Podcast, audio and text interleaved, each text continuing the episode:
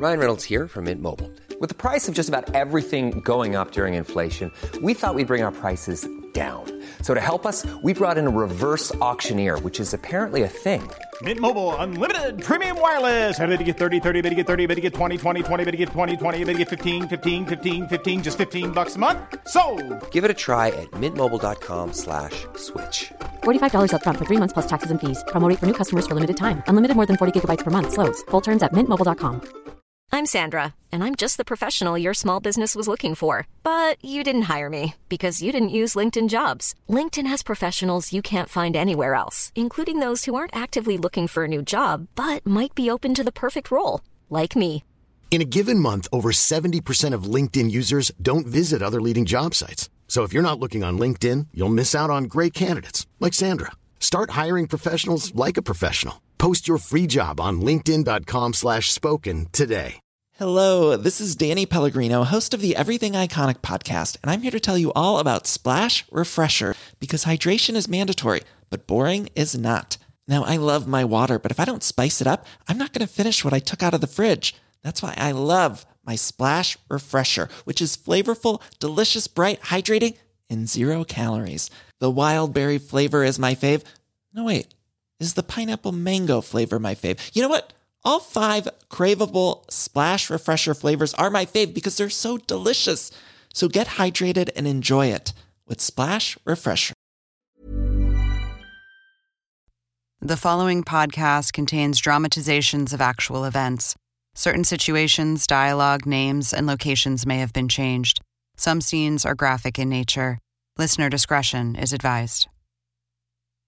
For the Stiles family, destiny was determined by a very unique birth defect. It's just two fingers on each hand and one toe on each leg. It's been going on 152 years. But this family knew how to take physical misfortune and turn it into profit. The family show was known as the Lobster Family. Grady wasn't being put on stage because he had talent. He was put on stage because of the fact that he was a freak. As the crowds grew, the real drama happened off stage. He'd grab their testicles with his claw and squeeze like an anaconda snake. I felt like I was in the Twilight Zone. This circus sideshow would end badly in a shocking crime of revenge and regret. And he looked at her. He says, Do you know how easy it would be to just slit your throat right now? He was murdered because he deserved to be murdered.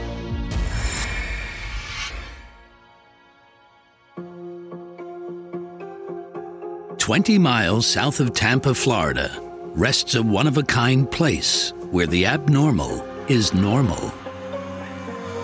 Gibsonton is known as the carnival town. It's a place that carny people can winter. And so everybody is in the business. The people that live there are, are different. think carnies are hustlers, and they'll pretty much do anything to make a buck. A lot of people considered the carny as scum of the earth. Gibsonton just was our home. The locals believe they've seen it all until one of their own becomes a victim of a shocking act of violence. Got a call in the middle of the night from my homicide sergeant telling me that there's a death investigation. I needed to go out to it. And like the town itself, the scene of the crime is anything but predictable. I noticed when I first got there in a wheelchair out in front of the house. The patrol supervisor on scene told me that there were some physical disabilities and that these people are part of the carnival network. The dilapidated exterior of the trailer suggests the residents had fallen on hard times. But on the inside, a horror show awaits. Going in the house, I could see a man deceased sitting in a chair, slumped over. And all he's wearing are boxers. And there were three bullet holes to the back of the head. But there's more than the cause of death that catches the detective's eye. I noticed that the victim had very short arms, and on the end of the arms were his digits were like fused together, and the hands were enlarged. To me, they looked like claws. I felt like I was in the Twilight Zone. After taking note of the victim's extraordinary appearance, Detective Willett assesses the crime scene. I found no forced entry in the windows or the doors. I didn't see a motive for robbery here. This was a premeditated, cold act. Somebody wanted this guy dead, and we needed to find out why. Detectives will soon learn that the list of suspects in this murder is long and spans several generations of one extraordinary family tree. From the moment Grady Stiles Jr. left the womb, it was clear his life wasn't going to be easy.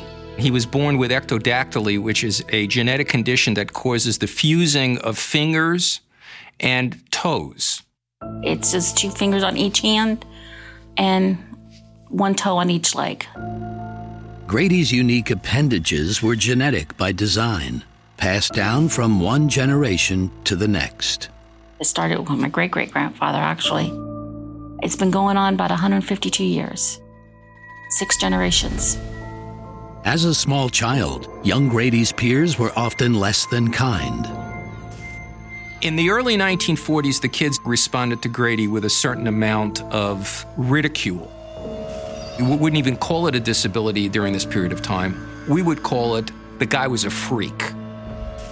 Because of his obvious physical limitations and deformities, he was rejected by normal, so to speak, society. So he was a loner. Grady's father would soon show him how to go from a pariah to a crowd pleaser. The carnival business in the 1930s and 40s was a thriving business. The minor league of circuses. You would have certain kinds of rides, and then you would have the sideshow attractions. The Carnival Sideshow offered an array of bizarre curiosities, all housed under a single tent. For one price, you get to see all these people. You had the alligator man, you might see Jeanie Tomaini, the world's only living half girl. Their disabilities were the things that attracted the people to pay for the privilege of seeing them perform in some sort of a bizarre way. It's almost like a car accident. You really don't want to look, but you always find yourself bending your neck and slowing down to see. Here you are in the middle of nowhere. You could be living in North Dakota, and all of a sudden the carnies play in your town, and you feel like you're getting something that they're getting in the big metropolis. The Stiles family had learned to use the carnival to cash in on their afflictions. The family show was known as the Lobster Family. Grady's father, Grady Stiles Sr., was the head of the carnival. Grady was put on stage when he was four or five. He had no choice. Grady sitting there next to his dad, and they would show their claws. But Grady wasn't being put on stage because he had talent. He was put on stage because of the fact that he was a freak. And people would just sit there and their eyes would grow wider and bigger. They're like, he really does look like a lobster. Though traumatic for the small child, the lobster family attraction proved profitable, and Grady's career was born. What is so divergent is how Grady grows up with this ridicule because of his disability. But at the same time, he's rewarded for it. The traveling circus soon became his classroom. Grady would get yanked out of school, and he would then have to go on the road with his father. And so he learned about people on that stage. He learned about what people like, what people are willing to pay money for. The road taught Grady how to play people for money. And soon the family moved from Pittsburgh to the carny capital of Gibsonton, Florida. It was home after a long time out there on the road. Carnival people lived and had their shows and rides and everything. For the first time, Grady felt at home. What Gibsonton symbolized to Grady was normalcy. Gibsonton was a place for people who'd been pushed out of society, people who had been pushed out because of their disabilities, because they didn't look the same as someone else. The town accommodated itself to these people. You go to the post office and they'd have counters down at waist level for little people. It was a different world, a world of people that were, to say unusual is an understatement. As Grady grew, so did his physical abilities. Grady wanted to prove to people that he was just as good as anybody else. He played baseball and ran and his own version of running. He would jump across the platform and try to grab people.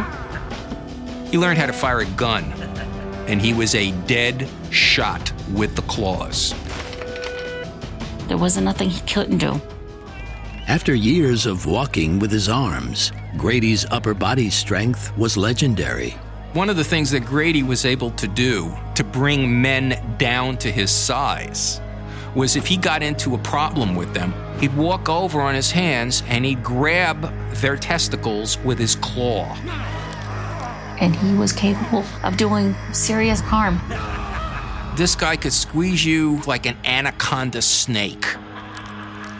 Beyond his physical prowess, Grady demonstrated his business acumen by his early 20s. He made good money out there.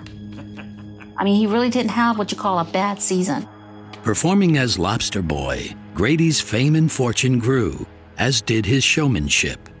But he was never truly comfortable in his own skin. There's no question about the fact that Grady resented the body that he was in. He had been dealt a dead man's hand, and he felt isolated because of it. As a result, he developed a drinking problem. But soon, Grady finds a more potent distraction. Teresa was a girl from Vermont, and she was somebody who wanted to get away from home. The carney would play the town, and she looked at it as an escape and she joined the Carney, and that's how she met Grady. The connection between Teresa and Grady was chemical. Teresa and Grady's love coalesced from her own tumultuous past. The carnival was an escape from a problematic childhood and adolescence. She went through a certain amount of abuse growing up. After a long romance, Grady and Teresa became husband and wife. Grady and Teresa connected because they saw something similar in each other. And when they got together, it became tragedy.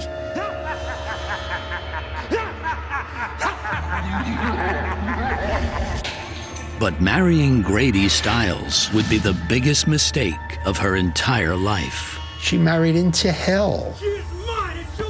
The private world of the Stiles family will become more bizarre than any carnival oddity.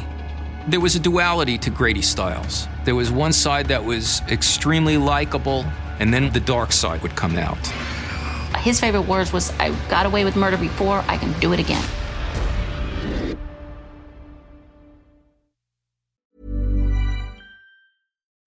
Hey, it's Sharon, and here's where it gets interesting. Raise your hand if you want salon perfect nails for just $2 a manicure.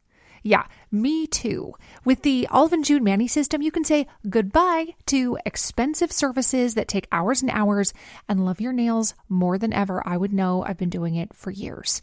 Get 20% off your first Mani system with code PERFECTMANI20 at oliveandjune.com slash PERFECTMANI20. That's PERFECTMANI20 at oliveandjune.com slash PERFECTMANI20. Life is full of awesome what ifs, and some not so much, like unexpected medical costs. That's why United Healthcare provides Health Protector Guard fixed indemnity insurance plans to supplement your primary plan and help manage out of pocket costs. Learn more at uh1.com. Hey, I'm Ryan Reynolds. At Mint Mobile, we like to do the opposite of what Big Wireless does. They charge you a lot, we charge you a little. So naturally, when they announced they'd be raising their prices due to inflation, we decided to deflate our prices due to not hating you. That's right. We're cutting the price of Mint Unlimited from $30 a month to just $15 a month. Give it a try at mintmobile.com slash switch. $45 upfront for three months plus taxes and fees. Promote for new customers for limited time. Unlimited more than 40 gigabytes per month. Slows. Full terms at mintmobile.com. Hey, it's Janice from Warner Brothers Discovery. Nothing is more personal or specific than our health and well being. So it's really weird to me that most weight loss plans are one size fits all. Noom, however, is different. Noom understands that every single person is unique, so they build personal plans to meet individual needs. I appreciate that Noom is designed this way, that it meets each person where they're at, and that its approach is based in psychology and biology. And not only that, this approach is grounded in science. Noom has published more than 30 peer reviewed scientific articles about it. Noom also wants you to enjoy food, so it doesn't restrict what you can eat or shame you for treating yourself. I actually overheard a conversation about Noom at my local cafe the other day. Both diners were talking about all these foods they've discovered that they really love thanks to recipes they found on the Noom app. Stay focused on what's important to you with Noom's psychology and biology based approach. Sign up for your trial today at Noom.com and check out Noom's first ever cookbook, The Noom Kitchen, for 100 healthy and delicious recipes to promote better living. Available to buy now wherever books are sold. Grady Stiles Jr. and Teresa Herzog had fallen in love in the surreal world of the traveling carnival. Teresa felt totally comfortable within the freakish environment of the carnival. In marriage, Grady and Teresa remain kindred spirits, inseparable. But their happiness will be short lived. The show must go on, and newlyweds Grady and Teresa are soon back on the road. When Grady's Lobster Boy show was up, it was Grady and Teresa. She was taking the money, he was doing the show. Off stage, the couple yearns to add a new member to the troupe. They start figuring out what they're going to do with their lives, and inevitably that means having children. But there is no indication, none whatsoever, that they ever had a discussion about not passing the ectrodactyly gene on. It was just, let's do it. And so they have a child, and miraculously, she does not have the gene. Grady had something he never expected a normal child. And Donna was the apple of his eye. But the joy of new fatherhood is fleeting. Now that he is a father, he doesn't do what a lot of fathers would do, which is say, well, you know what, I better clean up my act because I'm an example to my child. It's the other way around. He keeps drinking. Over the next few years, Grady's dependence on alcohol trumps those who depend on him. Donna woke up in the morning and she found her father passed out on the floor, and she would have to step over him on her way to school. Something even darker festered deep inside Grady's psyche. We can only imagine what people said when they went to freak shows. Verbal abuse just coming left and right from everybody, and you had to take it. Grady being on the road as a part of a carnival destroyed his sense of fairness, a sense of compassion. Teresa soon learned that the man she married was not the man that she fell in love with. Teresa was regularly, constantly physically abused. He could slap you with the back of his claw, and it would be like a hammer. In addition to blunt force, Grady possesses an iron grip. He put his hand around her throat like this and start squeezing. And he'd tell her how he could squeeze the life out of her. And she, for good reason, believed it. This was her life, and she was incapable of rising above it. So she tried to find a way to live with it in spite of the horror that she was experiencing. The booze and abuse don't prevent Teresa and Grady from having their second child, Kathy. And this time, the lobster legacy lives on. I was identical to him in every way the hands, the feet, everything. Kathy was born into the Carney, and there was never any doubt on Grady's part that he was going to put her into the Carney the way that his dad did. My father put me on the platform when I was five years old, and I pretty much took his place. Kathy was being victimized in the same way that Grady was victimized by his parents who didn't give him any choice. Donna and Kathy were becoming victims of Grady's life. He's stepping up in terms of working harder because he's got a second child, but the abuse is also stepping up. When he was drunk or drinking, he became very mean, very hateful. When I was six years old, I had this rabbit, a pet rabbit, and he took that rabbit from me, made me watch a snake eat that rabbit alive. How can you make a six year old child and hold her there against her will to watch it? If you had any compassion, how can anybody do that? I couldn't. Like any good performer, Grady knows how to keep an audience on its toes. You never knew on any given moment what emotional state Grady would be in. The biggest target was my mother. One night, my mother was sleeping. He got intoxicated, snuck into the kitchen, took out the largest butcher knife there, went into the bedroom, stood on his knees, and held it up against her throat. That's how she woke up, was feeling a blade on her throat. And he looked at her, he says, Do you know how easy it would be to slit your throat right now? I called the authorities many a time in Gibsonton. They never did nothing. I guess they looked at him like he was handicapped and wasn't able to do the things that we were saying he was doing. There was no leaving him. In the carnival business, you were always able to find somebody if you want them bad enough. After 14 years of marriage, it seemed impossible for Teresa to leave Grady until one day he says goodbye. Unbeknownst to Teresa, he files for divorce. She never gets notified that she can come to court. With Teresa absent from the proceedings, Grady is able to smear her name before the judge. Proved her unfit to be a mother. My mother's not unfit to be a mother. Far from it. But he ended up with sole custody of us. He was that good. Grady was a con man. And Grady wanted to keep the children after the divorce because this was a family business.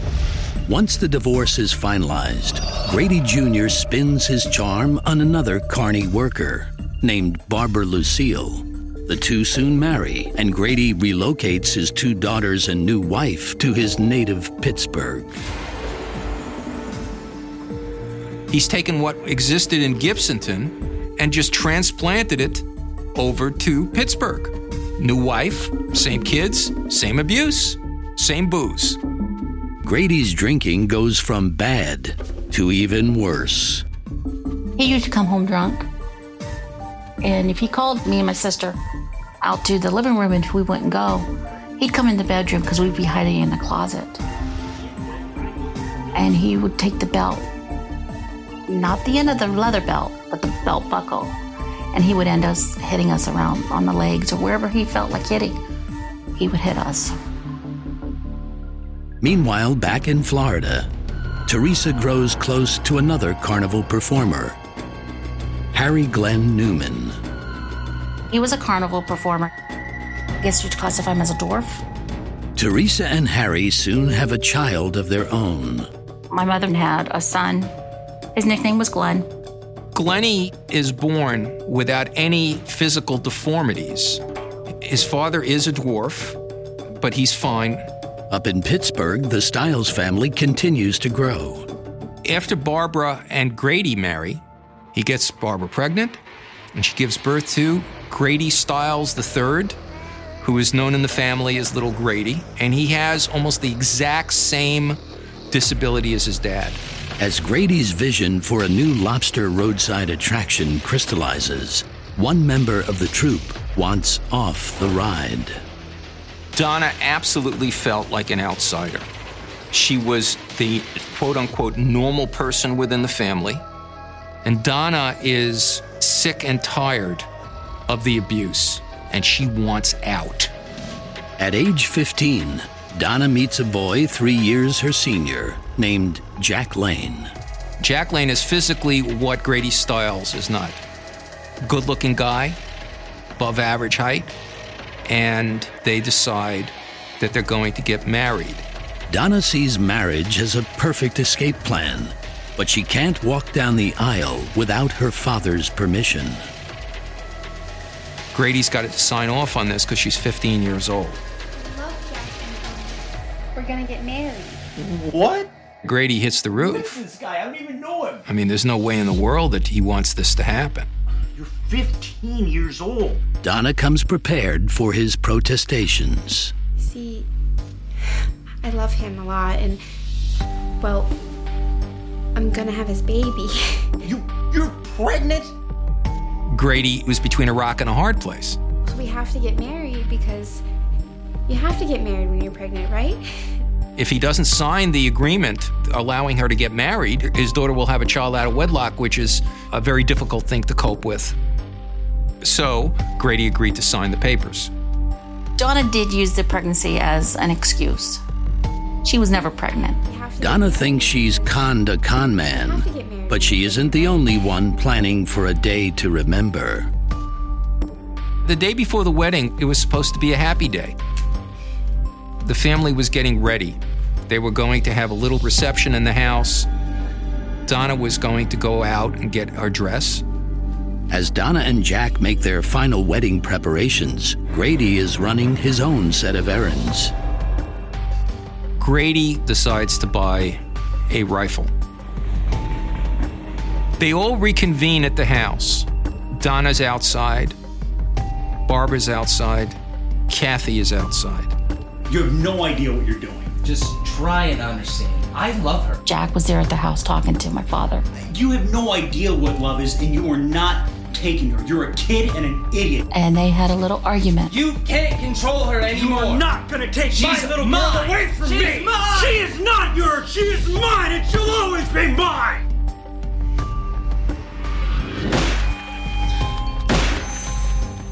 He had shot Jack twice in the back.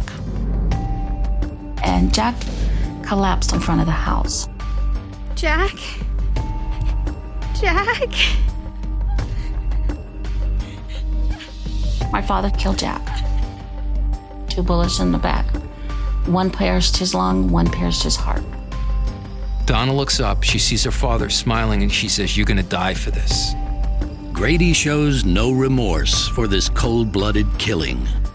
He sat in a police car, looked at me, and laughed and said, Yes, I did it, and I'd do it again. And they took him to jail. I believe he did it because he didn't want to lose one of his kids to somebody else. He wanted control of the family. Grady is swiftly charged with murder, and he enters a plea of not guilty by reason of self defense. All I did was ask the kid to come into the house so we could talk about the wedding. Grady claimed that Jack had threatened him and that Jack was going to get him, and Jack was taking his daughter, and therefore Grady figured he was justified in killing him.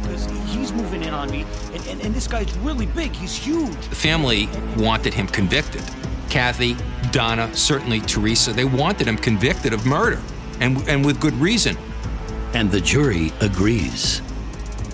Grady's found guilty of third degree murder, which ordinarily requires incarceration in a state prison. But Grady has one more card to play. Ever the showman, he uses his condition to cast himself as a man of very special needs. They say that the prison wasn't equipped for handicap with a disability like his. So he was let go on probation. And they told him to leave the state of Pennsylvania and never come back. Grady always used his disability to beat the system, and he got away with murder. Pure and simple. And it made him feel like he was on top of the world. In the aftermath of the trial, the Stiles family structure is shaken up again. Grady stays together with Barbara while his two girls, Kathy and Donna, go back to live with their mom in Gibsonton, Florida. After the verdict, I never had contact with my father. Donna never wanted to talk to him, get back in touch with him, or anything. Abandoned by his daughters, Grady goes back to the only thing he knows. Grady picks up where he left off. He still has the sideshow going, he's the star. He also returns to his old habits. Barbara, Grady's second wife, goes through the same abuse that Teresa goes through. Every time people would see Barbara in public, she was beaten up. Her face was bruised. When he get drunk, he beat the hell out of her. Grady did not use that second chance that the judge gave him to change his personality or to even think twice about what he did. Grady soon adds humiliation to his arsenal of domestic terror. Grady would beat Barbara, and then he would pull off her rings, flush them down the toilet. It was all psychological abuse. And then Barbara would have to go into the septic system to try to retrieve the rings.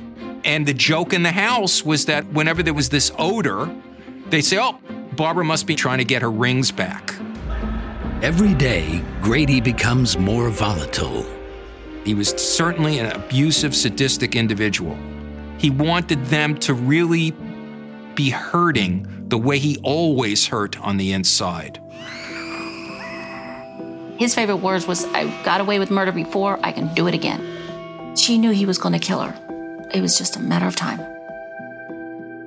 After several years of marriage to his second wife, Barbara, I'm the only one who brings Grady decides he's in need of a change. Put food on the table. And what do I get? What is this? Grady abused Barbara a lot like he had Teresa, but there was a difference. Maybe this time you won't wake up in the morning. Barbara had a breaking point. I could walk out, unlike you. She started to fight back. I got no need for you. You need, need, need. You think you can find somebody else? I dare you to try. Grady grew tired of his battling with Barbara. With his current relationship on the rocks, Grady reaches out to the very woman he divorced 14 years prior. Grady? He decides, you know what? Maybe I should romance Teresa again. Don't don't hang up. Don't hang up. Grady hadn't spoken to Teresa in years.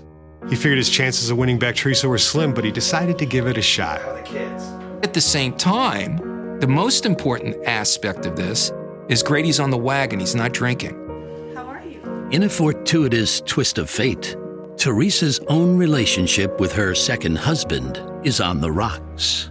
I don't really know what happened to my mother's relationship with Harry. The love wasn't strong enough, I guess. I was hoping to be able to, to see the kids. Grady had killed his daughter's fiance. Right now. Grady had abused Teresa. I miss the kids so much, Teresa. I miss him so much, and I miss you too. And yet, she decided to go back with him. My father was her first love. When she met him, she fell for him hook, line, and sinker. Kind of like a soulmate. And I think that's what rekindled the relationship up again. And for once, it seems Grady may make good on his promise to finally be a better man. My father quit his drinking and everything for a while. Everything was fine. He was this nice, caring, loving person. Even his daughter Donna seems to be able to forgive him for the murder of her fiance. She was talking to him and everything like she forgot all those feelings that she ever had for him. I have no idea how she could forgive him for that. Now reunited, the Stiles family returns to what they do best. They all get back into the carny business. And Glennie, who is Teresa's child with Harry Glenn Newman, he becomes the human blockhead. And he has a unique talent of pounding things up his nose. But it's now the early 1990s, and human oddities don't have the public appeal they once did. I think people's attitude changed over the deformity of people. That made this carny life so much more difficult. The dollars weren't there, the camaraderie wasn't there. He knew that the days were numbered for the sideshow and the freaks. For Grady, this harsh new reality leads him back to the bottle. My father loved alcohol. That was his crutch of dealing with the stress. And as a result, Teresa found herself in the same situation she'd had 20 years earlier. As Grady retreats to his old habits, the lobster family begins its final act. It was a cool autumn night, like any other in Gibsonton, Florida. Grady was in the main trailer watching TV with Teresa and Glennie. Around 11 o'clock, Teresa and Glennie decided to go to the rear trailer where Kathy lived with her family.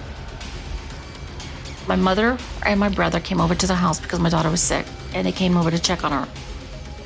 And um, we were over there talking, and we heard this pop, pop, pop, and I didn't know what was going on. At that point, a neighbor comes running and tells Kathy, I just heard gunshots. And that's when we found my father dead, slumped over in the chair. This was a premeditated cold act. Here's a man sitting in his easy chair in front of his television, and he is shot in the back of the head three times. Given Grady's long history of violence, the list of people who might want him dead is substantial. Detectives find Grady with three bullet holes in a nice, neat row in the back of his head. And this tells them that whoever did this did it deliberately, and it's probably somebody that knows him, certainly somebody who had easy access to that trailer. And so that pretty much determined for me that we needed to focus on the family and start doing some more serious interviews with these people. We talked with Teresa first. Her daughter lives across the street from them, and her son Glenn and herself went across the street to check on the babies.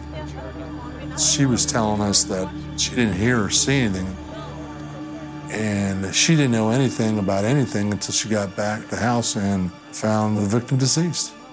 Teresa's son Glennie recounts a slightly different story. Glennie claimed that he heard the shots, and then he goes with a neighbor and they discover Grady dead. So right away, we're like, ooh, this is a little bit different from what we're hearing. My husband just died, You got one family member saying, I heard three shots. And then you got another family member saying, I didn't hear anything. Detectives suspect Glennie knows more than he's letting on, and they decide to put his story to the test. We wanted to have a polygraph exam, and he agreed to go with us down to the polygraph office. He goes through the polygraph, and the polygrapher says the test showed deceptive.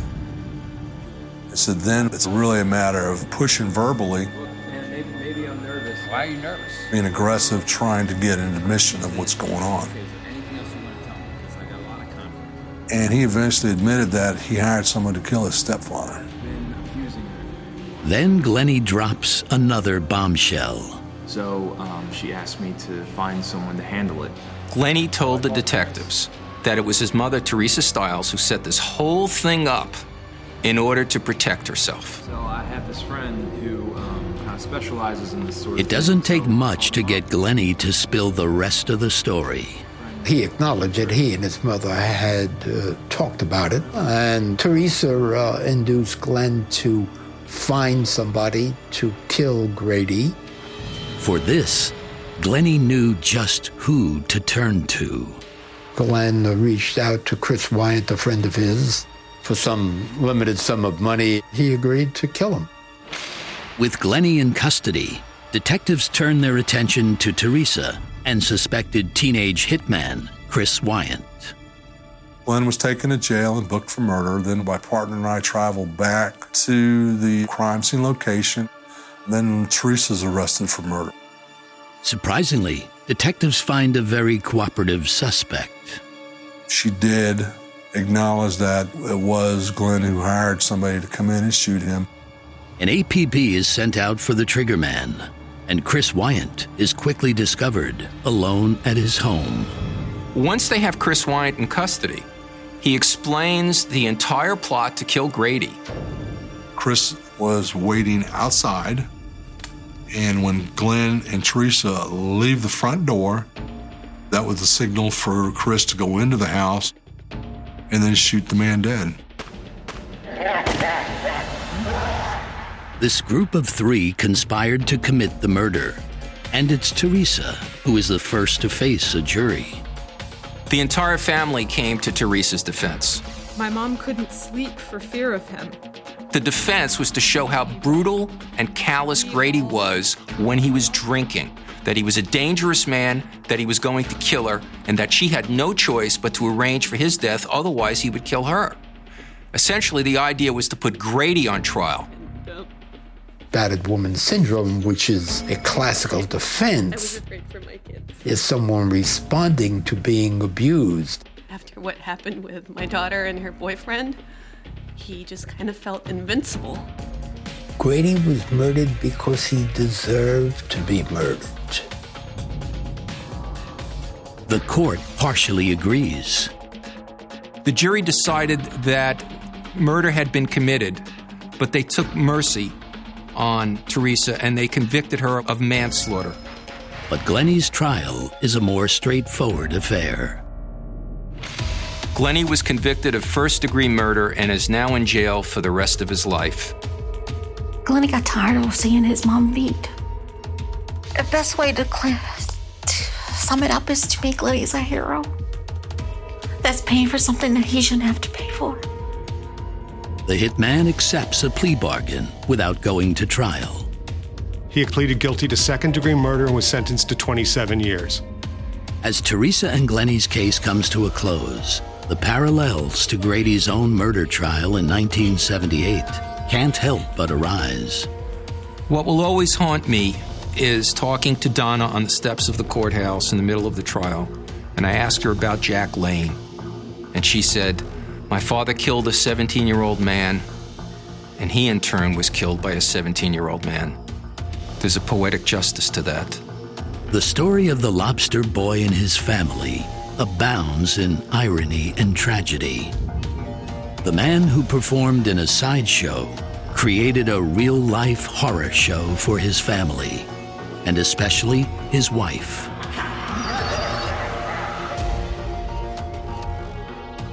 Teresa and Grady's relationship as a whole, it's like two accidents waiting to happen. There was some sort of strange orbit that they were in where they kept getting attracted to each other and going back. Losing my father didn't really bother me that much. It was more like a relief that the abuse was over. It was one evil person out of this world. In my book, he was nothing more than Satan himself. My mother misses him. Every Christmas, every anniversary, she misses him and she hurts. And how she could still care for him,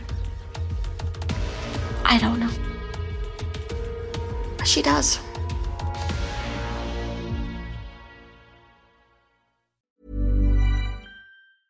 Hi, this is Paige from Giggly Squad, and I want to talk to you about Splash Refresher and my water intake. Okay, so you guys obviously know that I'm a hydrated girly, but sometimes when you drink that much water, it starts to just taste bland, and you're just like, I need something to spice it up. That's why I love Splash Refresher.